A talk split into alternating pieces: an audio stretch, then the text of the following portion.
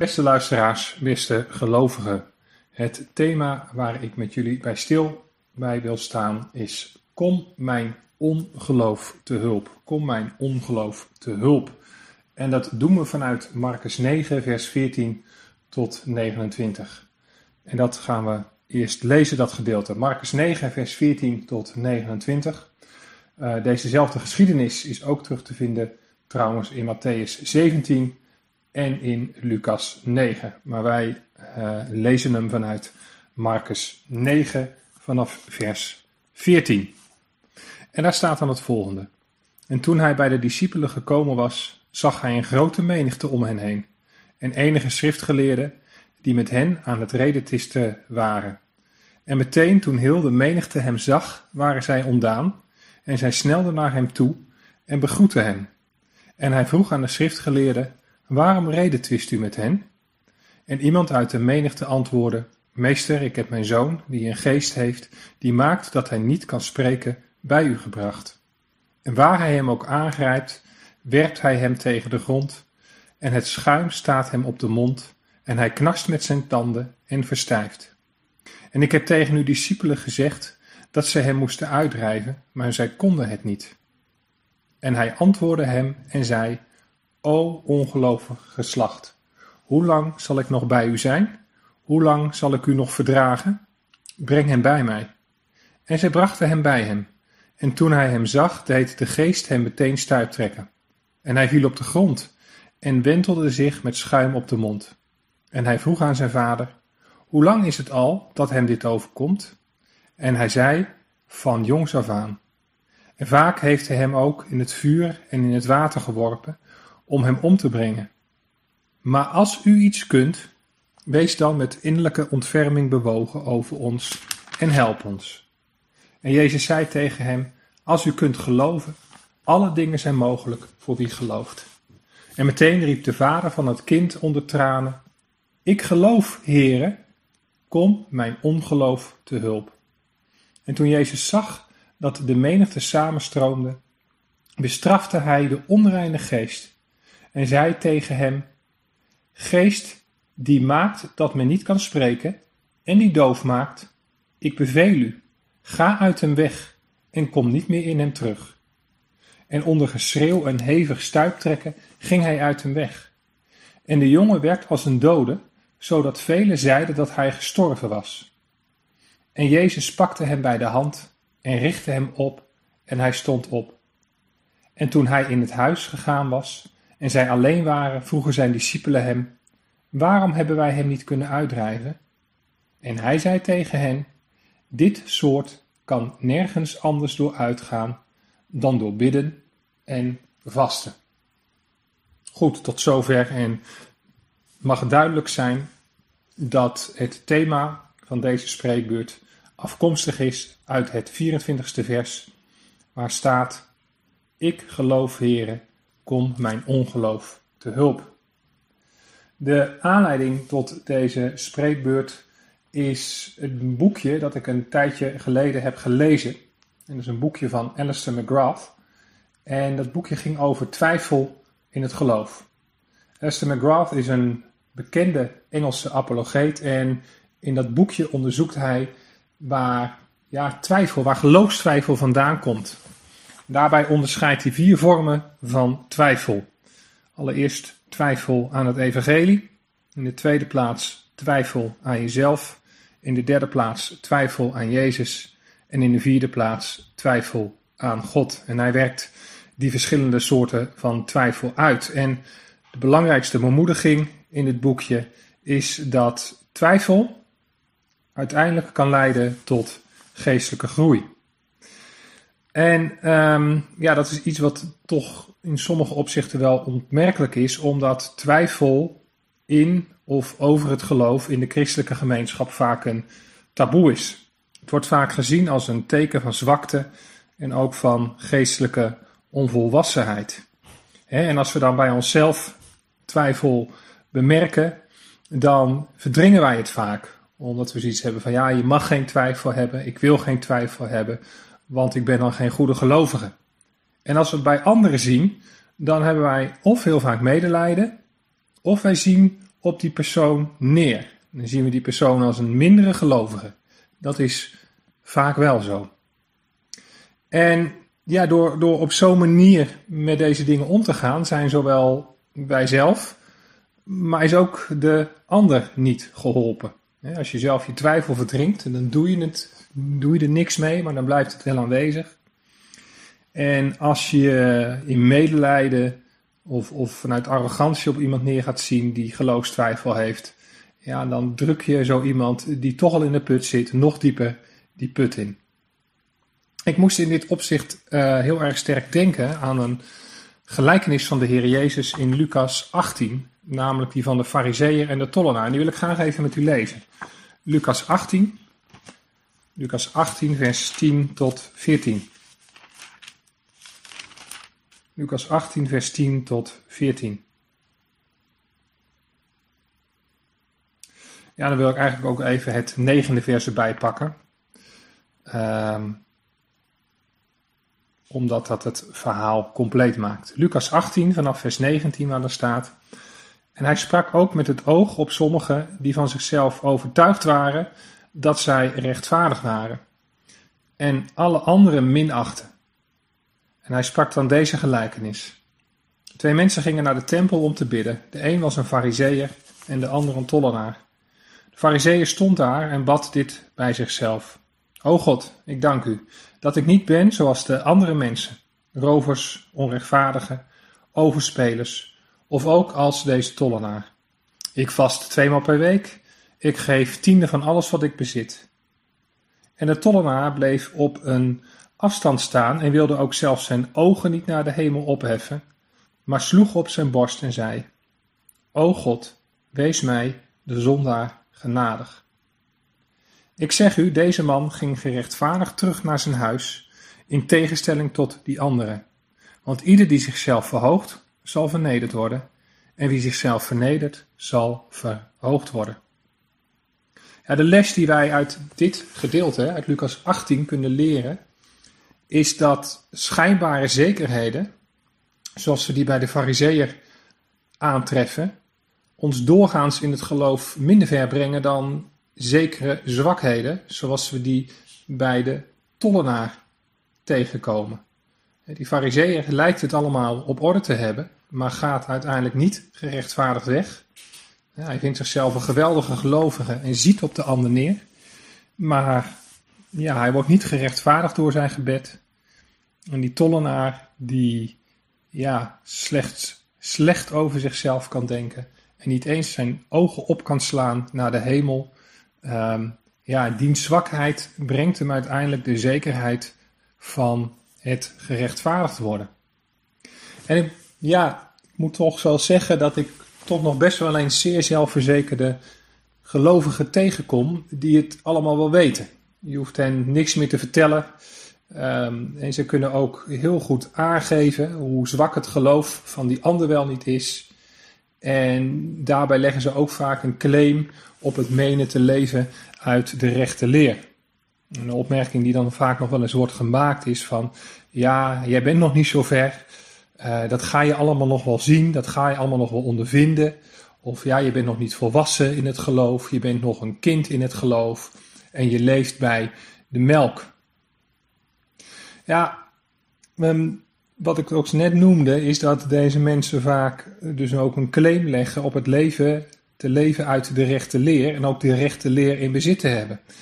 Ik denk, als je het hebt over het in bezit menen te hebben van de rechte leer, dat je dat nooit kan doen. Wij kunnen nooit een waarheidsclaim doen. Wij kunnen nooit zeggen dat wij de waarheid bezitten. Want het is nou eenmaal zo dat niet wij de waarheid bezitten, maar dat de waarheid Christus ons bezit als gelovigen. We kunnen ook stellen, Christus is niet ons eigendom, maar wij zijn dat van Hem. En deze arrogantie in het geloof, ja, daar vraag ik me toch ook wel over af. Of mensen die zich zo opstellen en zo doen, of ze zichzelf niet heel erg voor de gek houden. Gaan ze dan alleen maar uit van die uiterlijkheden? Gaan ze dan alleen maar uit van het weten? Ik vraag me altijd af van hoe is het dan met je hart gesteld? Vaak is er in een dergelijk hart weinig liefde te vinden. En Ik denk dat je in zo'n situatie ehm, ja, misschien ook wel een beetje zorgen moet maken van, van hoe de vertrouwelijke omgang van deze mensen met de Heer is. Daarbij, en dat vind ik nog zorgelijker, ehm, is de schade die zij soms bij anderen in hun ogen zwakkere gelovigen aanrichten ontzettend vernietigend.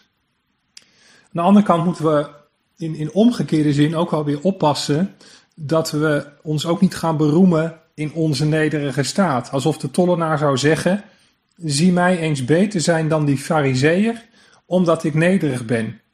dat je gaat zeggen van nou, ik roem in mezelf omdat ik nederig ben. Nou, er is maar één ding waarin je kan beroemen. En dat is in Jezus Christus en wat Hij aan ons gegeven heeft. In ieder geval um, mogen we tegenover God, en dat is ook wel te zien in de geschiedenis uit Marcus 9, onze twijfels en onzekerheden toegeven. Zoals de tollenaar dat doet. En niet alleen tegenover God, maar we mogen dat ook tegenover elkaar doen. Dat maakt Lucas 18 duidelijk, maar dat zullen we, en dat hebben we eigenlijk ook al wel gezien, ook in Marcus 9, uh, zullen we dat zien.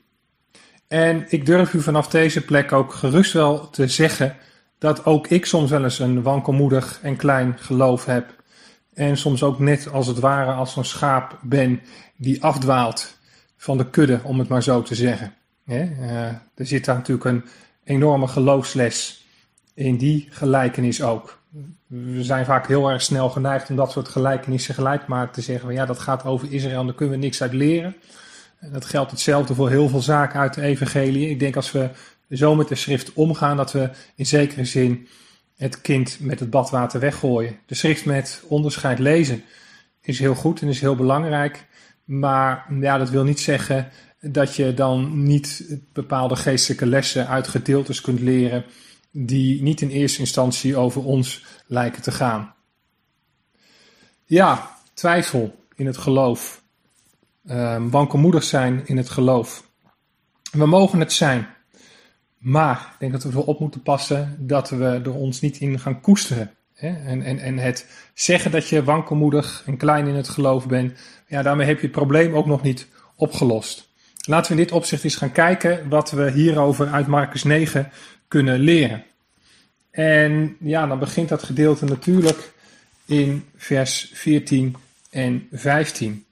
En daar zien we dat de Heer Jezus vlak na de verheerlijking op de berg um, weer onder het volk komt en weer het volk ontmoet. En waarschijnlijk toen de Heer Jezus daar aankwam waren Petrus, Johannes en Jacobus er ook bij. En de andere discipelen waren toen na die verheerlijking, of bij die verheerlijking op de berg niet aanwezig. En, en als de Heer Jezus daar dan aankomt, dan treft hij menigte aan, de andere discipelen aan. En dan treft hij schriftgeleerden aan. En dan treft hij ook uiteindelijk een man aan wiens zoon ziek is, bezeten door een geest. En dan ziet hij dat de discipelen een heftige discussie zijn met enkele van die schriftgeleerden. En het bijzondere is dan dat het volk ontdaan is als ze hem zien. Het is niet helemaal duidelijk waarom dat is, maar vervolgens zien we dan wel weer dat ze hem enthousiast begroeten. Dus ze zijn dan ook wel weer blij dat hij er is. Dus ergens hadden ze hem niet verwacht.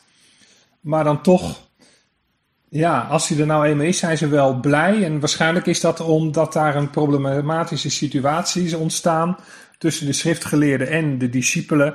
En hopen ze dat hij die problematische situatie kan oplossen. En um, ja, goed, ook, ook vanuit hun um, ondaan zijn lijkt het er wel ergens op dat ze hem niet meer terug verwachten.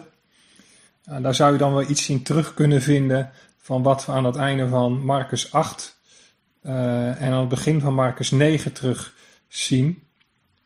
En um, ja, dan pakken we alleen even dat vers uit Marcus 9, Marcus 9 vers 1 waar er staat. En hij zei tegen hen, voorwaar ik zeg u dat er sommigen zijn van hen die hier staan, die de dood niet zullen proeven voordat zij gezien zullen hebben dat het koninkrijk van God met kracht gekomen is.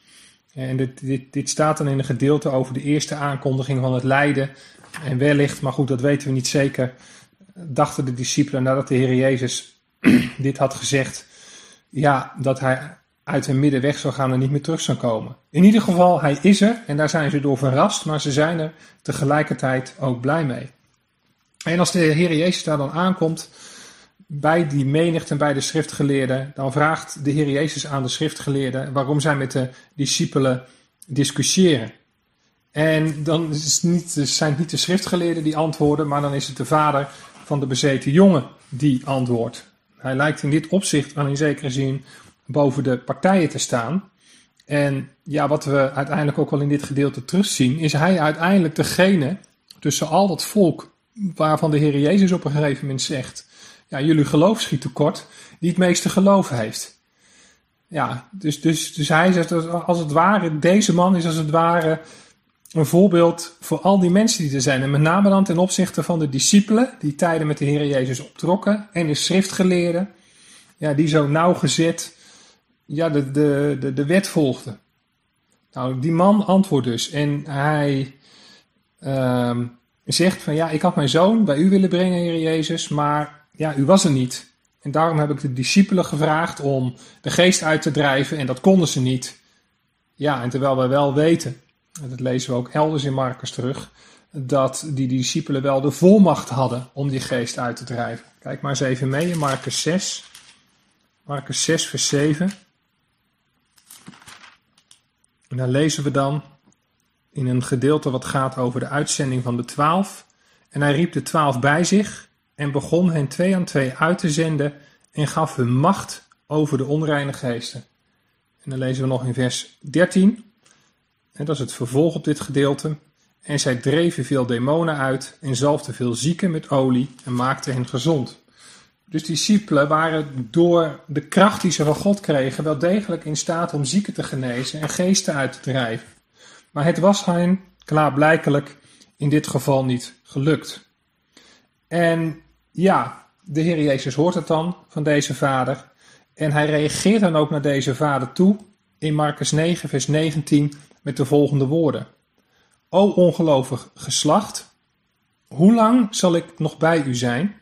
Hoe lang zal ik u nog verdragen? Breng hem bij mij. De Heer Jezus richt hier zich in feite tegen de vader van de zieke jongen, maar over zijn hoofd heen spreekt hij de hele menigte toe, zowel de schriftgeleerden als de discipelen, als het volk dat er is. De reden dat de Heer Jezus tegen deze vader spreekt, is dat deze vader zelf ook het woord nam toen de Heer Jezus aan de schriftgeleerden vroeg van joh, wat is nou de reden dat jullie aan het redetwisten zijn? In ieder geval maakt deze uitspraak in Marcus 9 vers 19, waarin de Heer Jezus hè, het heeft over die ongelovige generatie, dat ongelovige geslacht, ja, dat maakt toch wel iets duidelijk dat de verhouding tussen de Heer Jezus en zijn volk op dat moment op spanning staat, omdat zij gebrek aan geloof in hem hebben. Terwijl hij al zoveel tekenen heeft gedaan, zoveel wonderen heeft gedaan en al met zoveel wijsheid heeft gesproken. En door dat ongeloof kon deze jongen niet genezen. Ja, dat ongeloof van het volk Israël, dat is toch wel echt het grote probleem zoals we dat bij hen aantreffen. Maar overigens is dat ook het probleem van de mensheid aan zich. Ik wil in dat opzicht even meenemen naar Psalm 78. Psalm 78.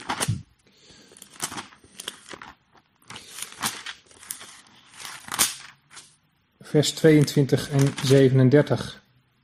Psalm 78, vers 22 en 37.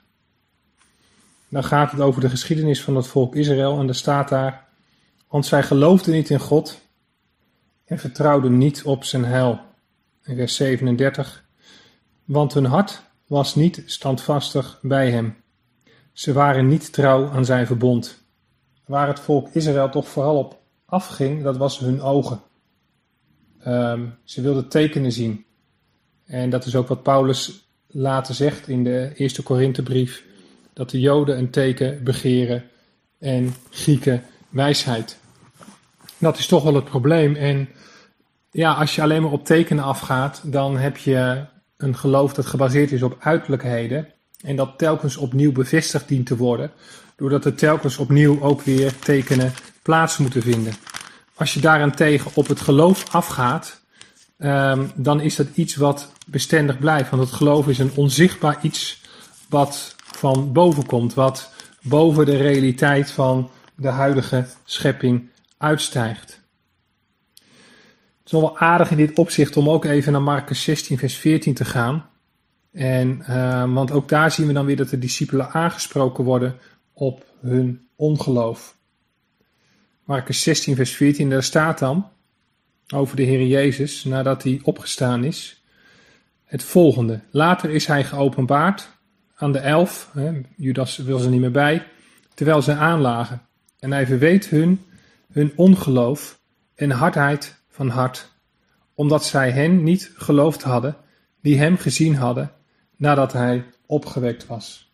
Ja, volk Israël, en in dit geval de discipelen, uh, ja, gingen op tekens af, maar hadden telkens weer de bevestiging nodig van de herhaling van die tekens. Het doet bijna een beetje ook denken aan de Israëlitische offerdienst, waarbij er telkens dieren geofferd moesten worden om tot verzoening te komen.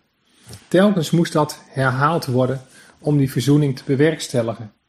Terwijl dat uiteindelijk dat ene grote verzoenende offer van Jezus Christus, waarbij hij zijn eigen bloed het hemelse heiligdom binnenbracht, voor eens en voor altijd genoeg is. En in dat opzicht ontstijgt het geloof het afgaan op de ogen. Waar je afgaat op de ogen, ja, het oog raakt niet verzadigd van het zien en heeft telkens genoeg, als telkens weer meer nodig om dat geloof, die boodschap van het evangelie te aanvaarden. Terwijl dat als je gelooft, ja, dat een diep ingrijpend gebeuren is wat God door zijn geest in je hart bewerkt, waardoor een blijvende, altijd durende verandering ontstaat. En dat is denk ik wel wat we hier kunnen zien in deze geschiedenis. Dat waar men enkel op tekenen afgaat, ja, er geen blijvend vertrouwen op God ontstaat. We gaan weer terug naar onze geschiedenis in Marcus 9. En dan vervolgen we vanaf vers 20. En dan zien we dat de Heer Jezus de bezeten jongen bij zich laat brengen. En wanneer de Heer Jezus de confrontatie met de boze geest aangaat, dan kan deze boze geest zich niet stilhouden. We gaan het nu niet opzoeken, maar ook in eerdere gebeurtenissen waarin de Heer Jezus um, mensen ontmoet met een boze geest, dan zien we dat die geest, als hij geconfronteerd wordt met de Heer Jezus, ja, dat hij wel moet spreken. Die voorbeelden zijn overigens terug te vinden in Marcus 1, vers 23 en 24 en in Marcus 6, vers 7. Bijzonder is dat de Heer Jezus niet direct ingrijpt, maar hij gaat eerst het gesprek met die vader aan. Dus bijzondere moet je het maar eens even inbeelden. Die jongen die gaat daar zeg maar als het ware uh, helemaal uh, los. Hij valt op de grond en hij wentelt zich met schuim op de mond. De Heer Jezus laat hem als het ware links liggen en hij gaat eerst in gesprek met die vader. Ja, dat is toch wel heel erg bijzonder. Maar ik denk dat de reden daarvan is, is dat het moment nog niet daar was om de jongen te genezen, omdat de Heer Jezus eerst geloof wilde bewerken in het hart van die vader. En ja, dat deed me toch ook wel een beetje denken aan de tegenslag, de ziekte, de pijn en lijden wat wij in ons leven meemaken. En dat dat ja, soms wel toegelaten wordt om ons geloof te laten groeien. Je kunt het ook anders stellen. God laat dat ten goede meewerken. Je kan soms heel lang in een hele moeilijke situatie zitten, waarvan je je afvraagt: waarom moet dit nog zo duren?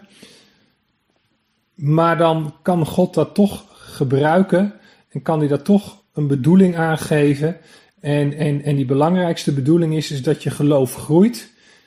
En dat vertaalt zich dan in een sterkere en betere relatie met de Hemelse Vader en met zijn Zoon Jezus Christus. Goed, de, de Heer Jezus gaat dus met die vader in gesprek. Hij laat de jongen, ja, bij wijze van spreken, even in zijn sop gaan koken. En de Heer Jezus vraagt dan aan die vader wat er met die jongen aan de hand is. En dan blijkt die jongen al van jongs af aan bezeten te zijn. En dan denk je ook van ja, wat voor last moet dat zijn voor die, dat gezin, uh, voor die vader. Altijd maar die zorg om je kind. En dan denk ik ook aan ouders met een gehandicapt kind. Wat voor zorg brengt dat met zich mee? Ik denk dat we ons dat heel vaak niet voor kunnen stellen wat voor last dat op mensen legt. Nou, deze jongen is dus van jongs af aan bezeten en die geest wil hem daarbij zelfs ombrengen. En de vader doet hier dan een wanhopig beroep op Jezus' innerlijke bewogenheid om zijn zoon en ook hem te helpen. Maar dan zien we tegelijkertijd wel van ja, waar, dat hij twijfel heeft of dit wel gaat lukken. Want er staat er in vers 22 dat die vader zegt, maar als u iets kunt, als u iets kunt. Ja, de man heeft niet het volste vertrouwen dat de Heer Jezus wat kan. Hij vraagt zich af, ja, misschien kunt u iets doen. Ja, uw discipelen konden het niet. Ja, en, en ik vraag me af of u wat kan doen. Maar ja, als het mogelijk is, hè, wees dan met innerlijke ontferming bewogen over ons en help ons. En dat doet een beroep op het innerlijke de bewogenheid van de Heer Jezus, op zijn empathie.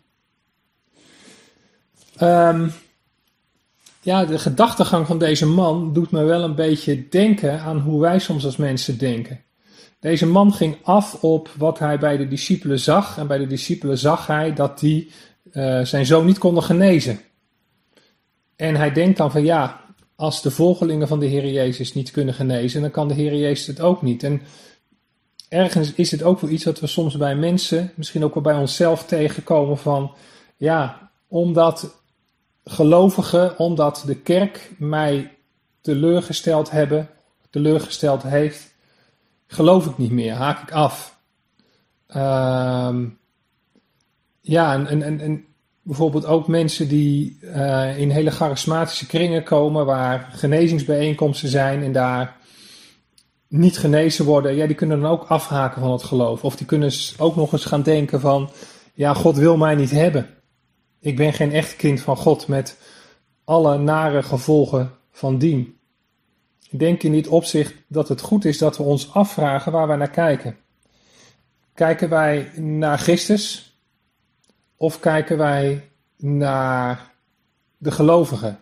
Kijken wij naar het hoofd of kijken wij naar het lichaam? Kijken wij naar God of kijken wij naar de mensen? Ja, als we enkel naar de mensen kijken, of naar de gelovigen kijken, of naar de kerk kijken, of naar de gemeente kijken, ja, dan zien we een lichaam dat vaak verwond en beschadigd is en ook vaak tekortschiet in zijn functioneren. Het hoofd is echter gekroond. En dat is dan ook waar we op gericht moeten zijn. Het hoofd is gekroond. Die heeft alle macht. En die kan ons de kracht en de sterkte geven die we nodig hebben. En als we dan misschien wel verwijtend kijken naar andere gelovigen of naar uh, andere kerkgemeenschappen of wat dan ook, dan moeten we ons ook realiseren dat ook wij vaak beschadigd zijn en ook wij vaak beschadigend optreden. En laten we vanuit die optiek vooral niet over andermans mate van geloof oordelen.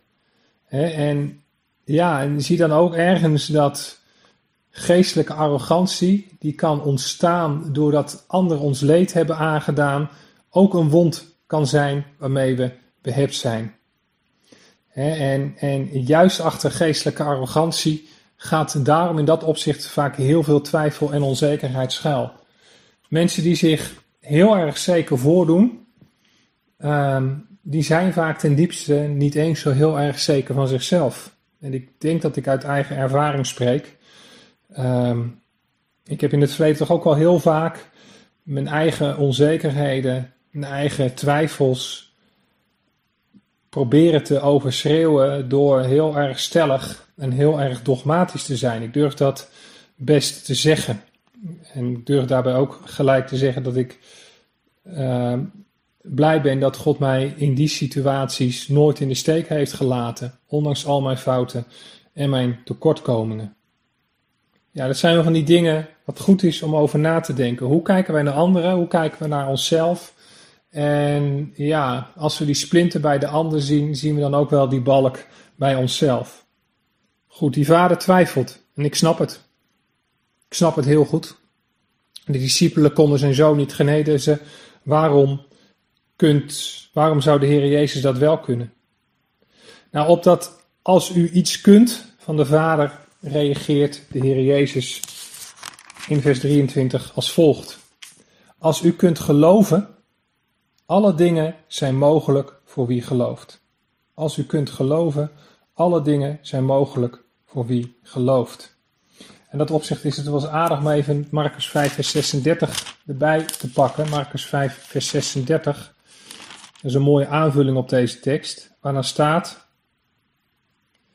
en dan pak ik de laatste woorden van dit vers. Wees niet bevreesd, geloof alleen. Ga niet op je eigen inzichten af. Ga niet op je eigen gevoel af. Ga niet op je eigen gedachten af. Geloof slechts. Ga slechts staan in het geloof. En laat eigen je, je, al je eigen gedachten varen.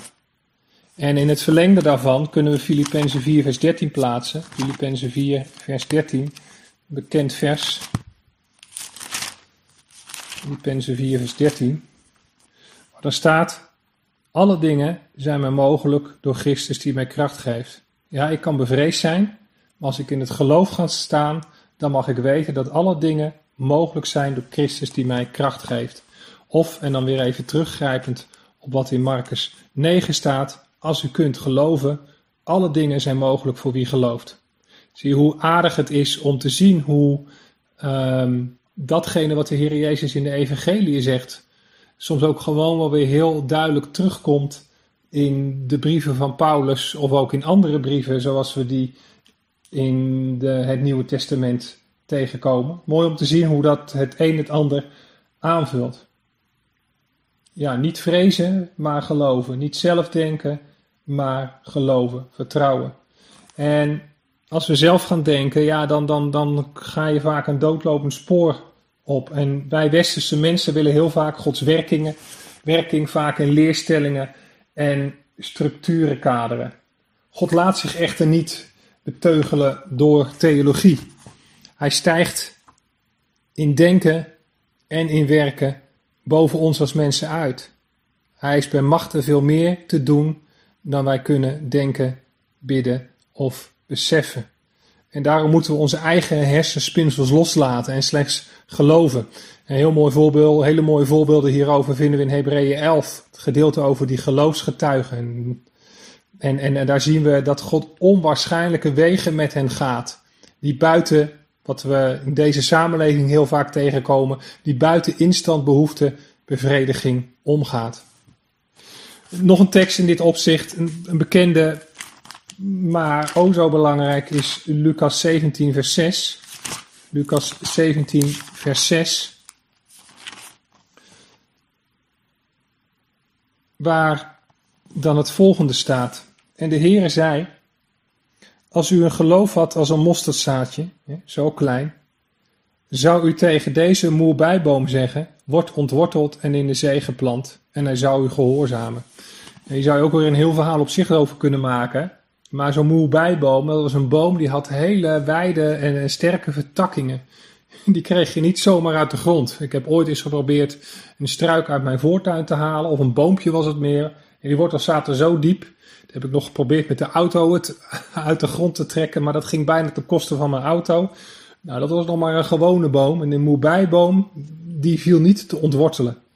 Nou, al heb je maar een heel klein beetje geloof, een heel klein beetje geloof, dan kan dat tot immense dingen in staat zijn. Dat is wat we vanuit Lucas 17 uh, eh, kunnen leren. Daarbij moeten we overigens wel aantekenen dat uh, dat wat in de evangelie staat door ons altijd in het licht van de latere dood en de opstanding van de Heer Jezus gelezen moet worden. Als je dat niet doet, dan, ja, uh, dan mis je een bepaalde dimensie. want de algemene geloofswaarheden die we in de evangelie terugvinden, krijgen slechts een werking voor ons door de gekruisigde, de gestorven, de opgestaande en de naar de hemel gevaren Heer. Waarover Paulus dan, en hoeft u niet op te zoeken, zegt in Colossense 2 vers 10, en u hebt de volheid ontvangen in hem, die het hoofd is van alle overheid en gezag. En als je dit nog wat verder uiteenzet, zouden we hier ook nog kunnen denken aan de rechtvaardiging op grond van het geloof van Christus, waardoor alles mogelijk wordt. En, hoe kun je dat dan zien? Nou, ons kleine, tekortschietende geloof mag inhaken op het volkomen geloof van Christus en daar zijn kracht aan ontlenen. En zo komt God ons ongeloof, ons gebrekkige geloof te hulp. Zo kunnen we daar tegen aankijken. Nou, en dan komen we tegelijkertijd bij de hoofdtekst van dit gedeelte, waar we natuurlijk eigenlijk indirect al best wel veel over hebben gezegd. En dat is Marcus 9, vers 24. En ja, dat is dan het antwoord van de Vader op datgene wat de Heer Jezus zegt in vers 23. Wat zei de Heer Jezus ook alweer, vers 23? Nou, als u kunt geloven, alle dingen zijn mogelijk voor wie gelooft. En dan, dan, dan roept die vader onder tranen: Ik geloof, heren, kom mijn ongeloof te hulp. En je zou je eigenlijk al bijna kunnen zeggen: Ja, ik geloof, heren, maar mijn geloof schiet zoveel tekort. Wilt u het maar helpen? en, en uiteindelijk doet de Heer Jezus dat. Ehm, met name ook op een later moment, natuurlijk ook in dit gedeelte, met name ook op een later moment door zijn dood en door zijn opstanding. Hoe dat, en, hoe dat dan later door Paulus wordt uitgelegd. Als dat ons kleine geloof, ons onvolkomen geloof, ons ongeloof mag inhaken op het volkomen geloof van Christus. Nou, laten we even nu teruggaan naar deze geschiedenis. Die vader is dus onder tranen en onder tranen doet hij dus ook zijn uitroep. Of die man nou verdrietig was over het lot van zijn zoon, na jarenlange ellende, of vanwege zijn eigen ongeloof, of dat het beide was. Het staat er niet bij, we weten het niet. In ieder geval spreekt wel heel duidelijk de wanhoop uit zijn verdrietige roepen. De inhoud van wat hij zegt uh, getuigt daarentegen van enorm zelfinzicht. Enerzijds vertrouwt de man zich volkomen aan de Heer Jezus toe, maar anderzijds kan hij niet geloven dat Jezus in staat is zijn jarenlang zieke kind te genezen.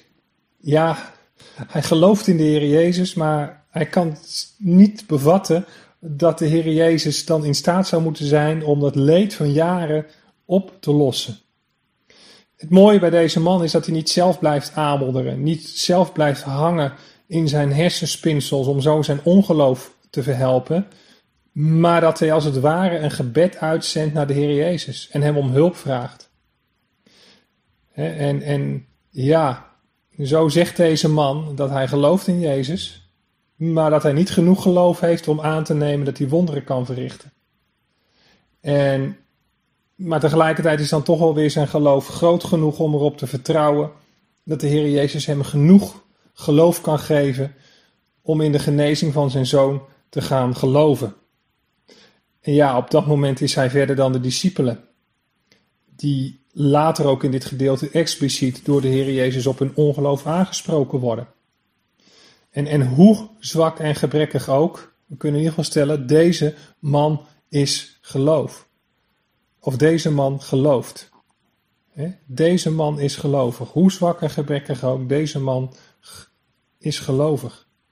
En, en, en verder is het natuurlijk ook mooi om te zien dat deze man hier de Heer Jezus ook geen meester meer noemt, zoals in vers 17.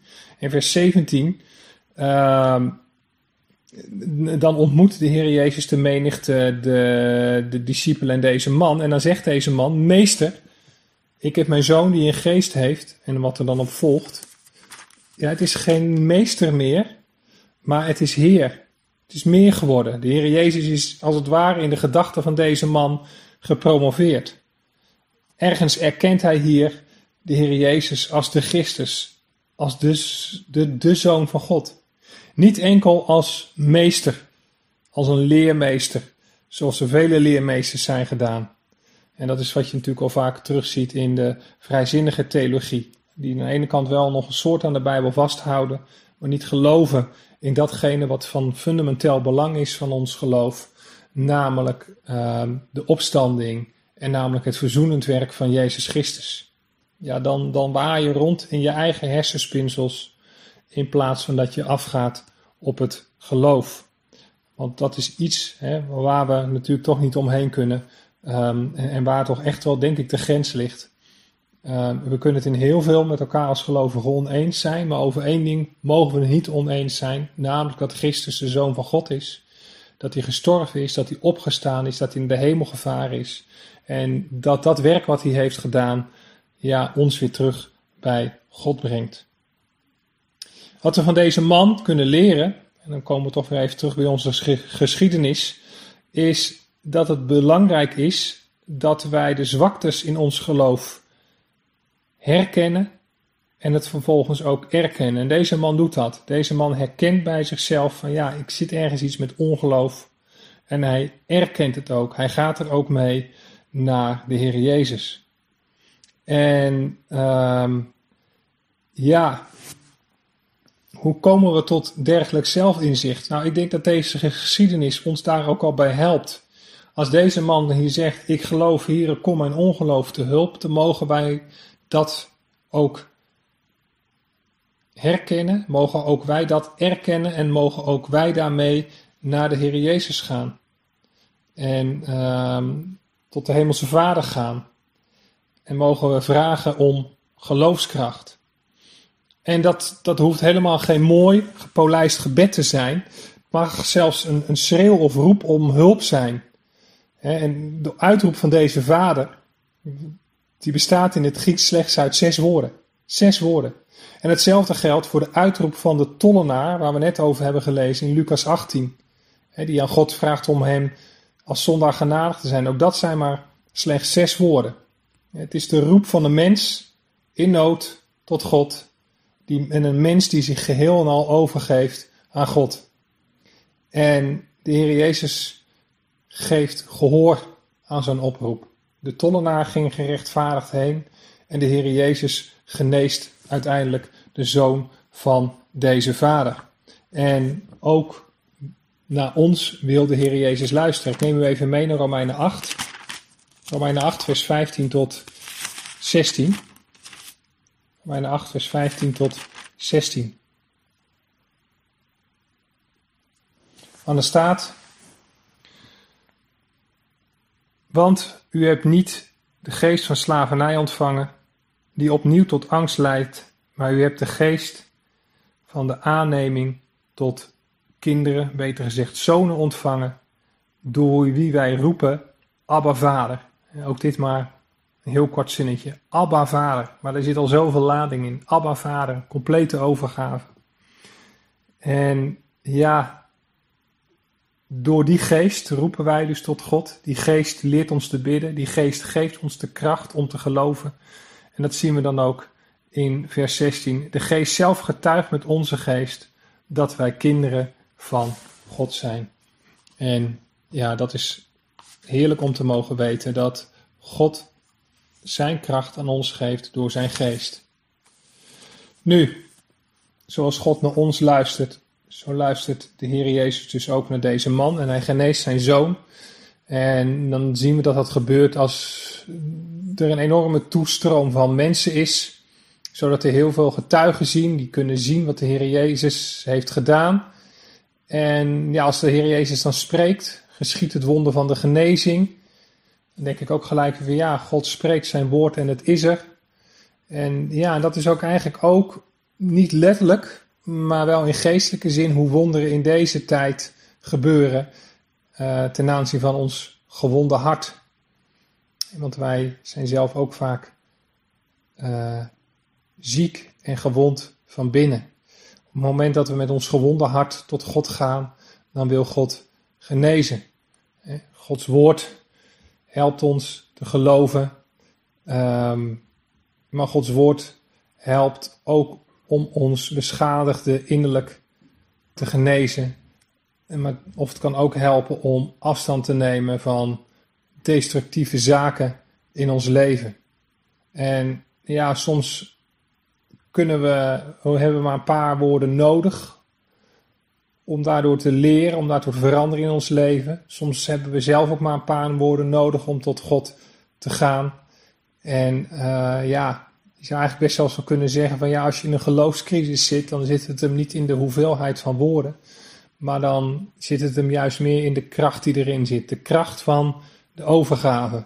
help mij zijn ook maar twee woorden, maar geeft al zoveel aan. Daar gaat geen redeneren van uit, maar daar gaat eigenlijk ook ergens weer een vertrouwen uit van dat er ook iemand is om je te helpen. Nu, als dan de Heer Jezus deze jongen geneest, dan lijkt de jongen het leven te laten en lijkt ook de boze geest gewonnen te hebben. De Heer Jezus richt hem echter op en dat is mooi om te zien. Hij laat hem dan als het ware opstaan alsof hij uit de dood komt. En op die wijze wil God ook ons leven en genezing schenken. Wil God ons ook als het ware uit een geestelijke dood trekken en ons geloof versterken.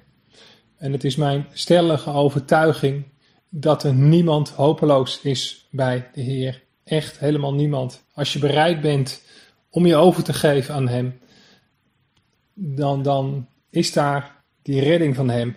Ja, misschien niet altijd op de manier zoals we zouden willen, maar wel de manier die het beste vanuit Gods oogpunt voor ons is. Niemand is hopeloos bij de Heer.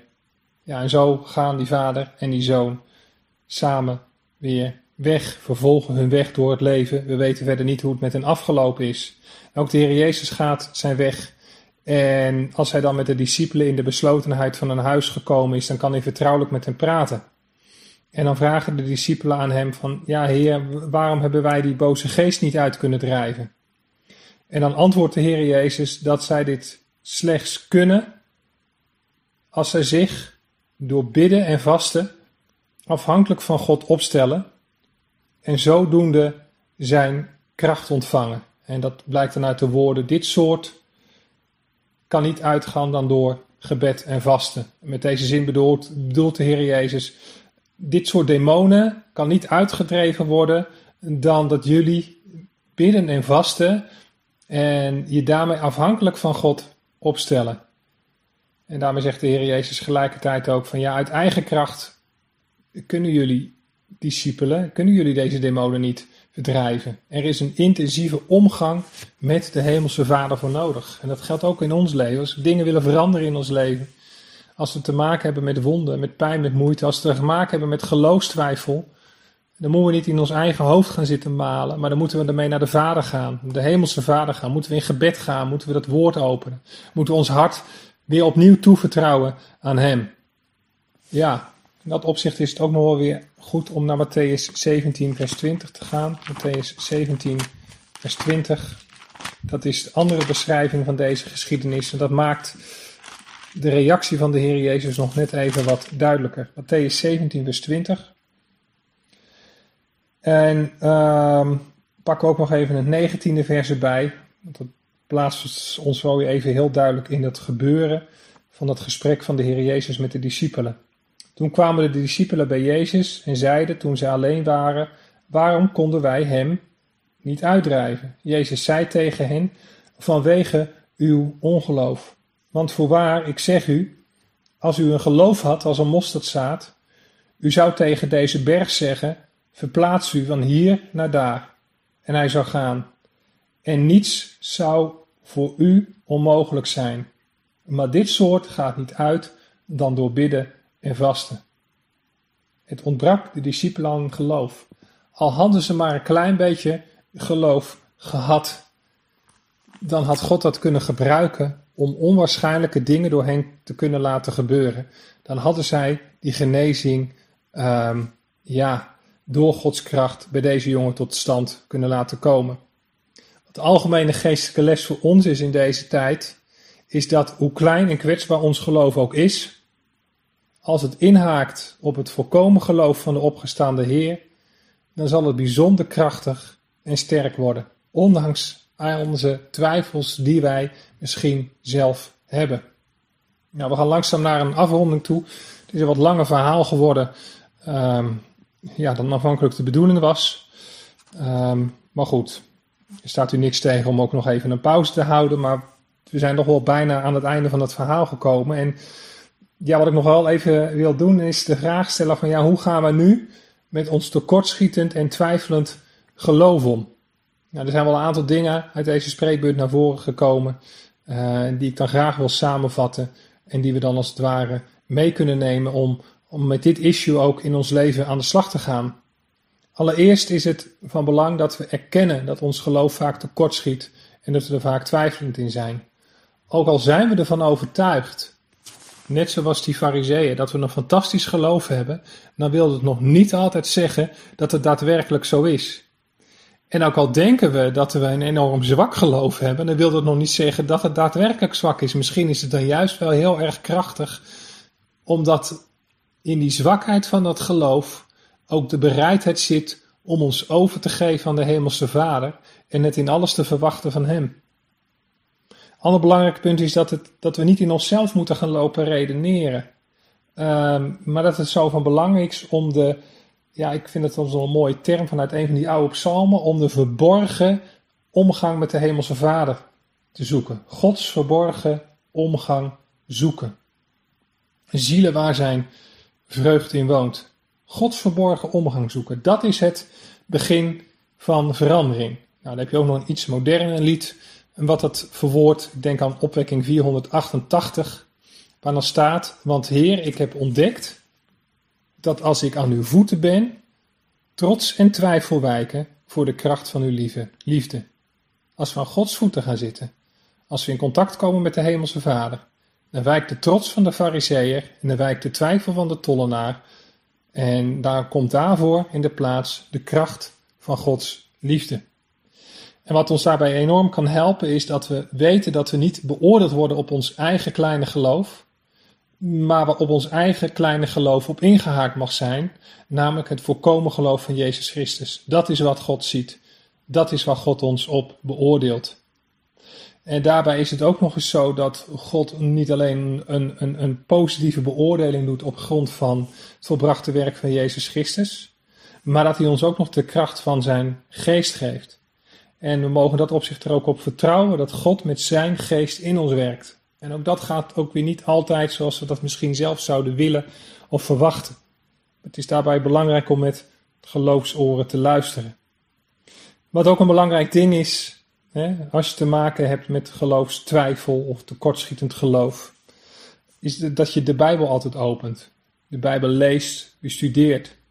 En dat je ja, daarin ook herkenning vindt in de geloofsgetuigenissen van anderen. Maar ook in de twijfels van gelovigen. Zoals deze geschiedenis die we hier nu hebben gelezen. Ja, van die man die dan uiteindelijk ook uitroept van... Ja, Heer, ik geloof, maar kom mijn ongeloof te hulp.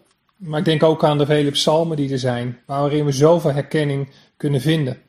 Naast de Bijbel is het ook goed om boeken te lezen die door anderen zijn geschreven uh, bijbeluitleggers, theologen, weet ik veel wat. En dat kunnen apologetische boeken zijn, hè? boeken die gaan over de verdediging en de verklaring van het geloof. Uh, maar het kan ook, kunnen ook boeken zijn die praktisch ondersteunend zijn voor het geloof. Maar ook een dikke theologische pil. Um, kan ons helpend zijn, wat voor boeken dan ook. Het is, het is goed om veel te lezen, goed om je veel te verdiepen. Soms misschien ook wel eens goed om eens een keer eh, een boek te lezen van iemand die uit een hele andere hoek komt dan dat je zelf komt. Want ja, dat, dat helpt je ook wel weer om je denken aan te scherpen.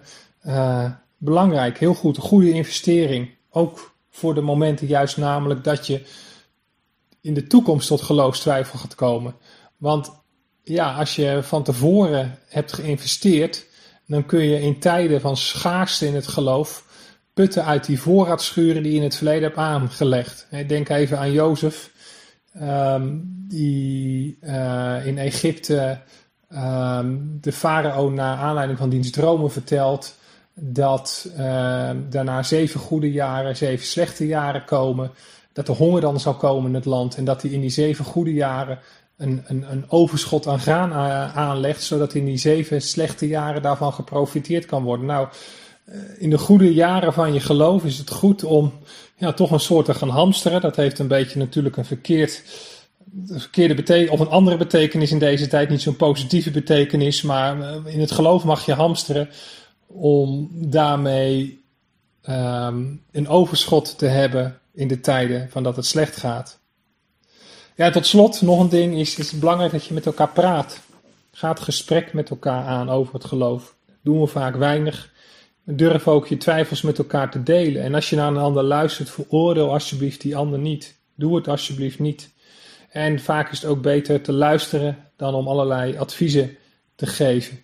Um, ja, wij mensen kunnen de geloofstwijfel bij een ander vaak niet oplossen. De enige die dat echt kan oplossen, dat is de Hemelse Vader door zijn woord en door zijn geest. Nu goed, er valt nog veel meer over te zeggen, maar ik ben al enorm uitgelopen. Um, dus we gaan het langzamerhand afsluiten.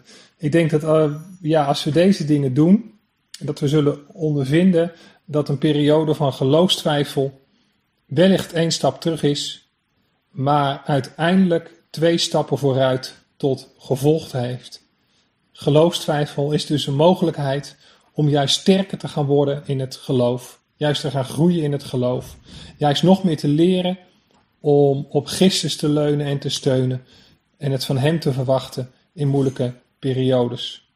En dan sluit ik af door te citeren uit Romeinen 8 en dan vers 26 en 28, waar dan staat: En evenzo komt ook de geest onze zwakheden te hulp, want wij weten niet wat wij bidden zullen zoals het behoort.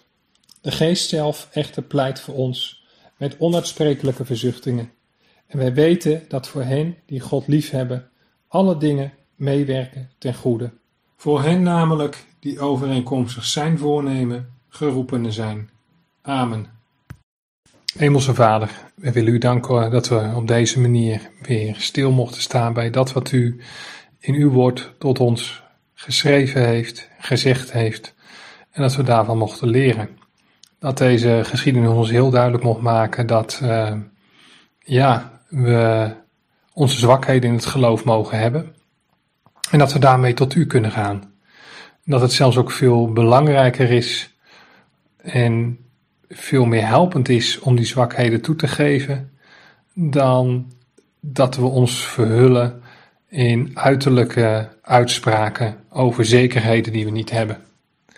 Heer, als we zo onze twijfels hebben, als we zo onze zwaktes herkennen en erkennen in het geloof, Heer, help ons dan ook om daadwerkelijk naar U toe te gaan, om de verborgen omgang met U te zoeken, om ook, net zoals die vader van die zieke jongen, uit te roepen, Heer, ik geloof, kom mijn ongeloof te hulp.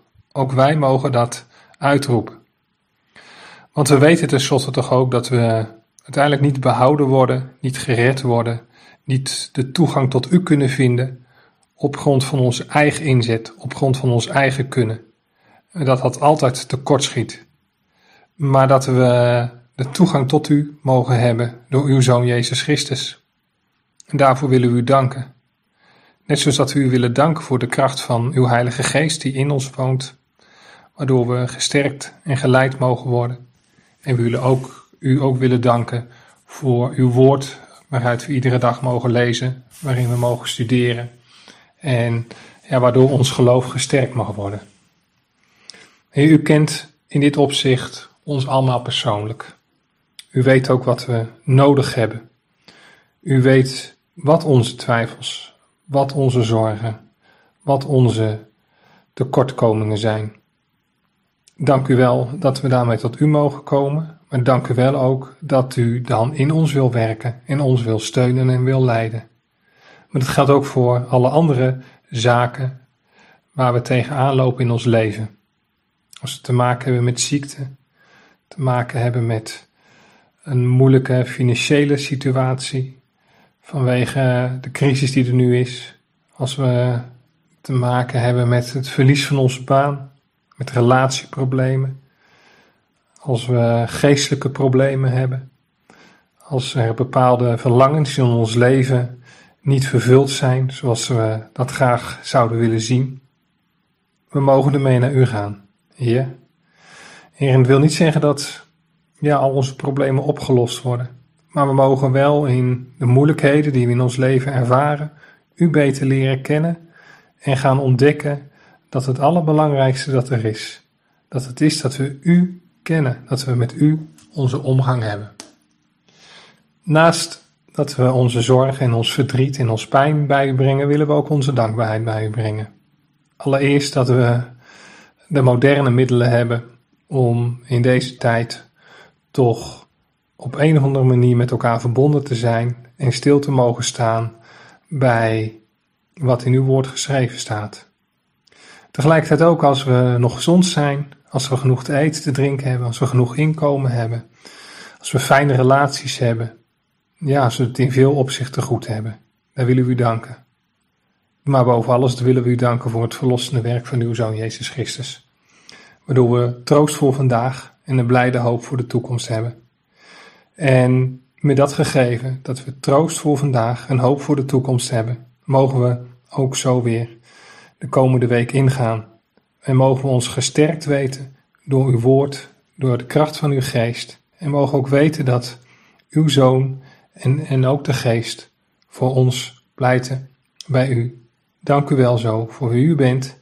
Dank u wel dat u met ons meegaat. Dank u wel voor alles. Amen.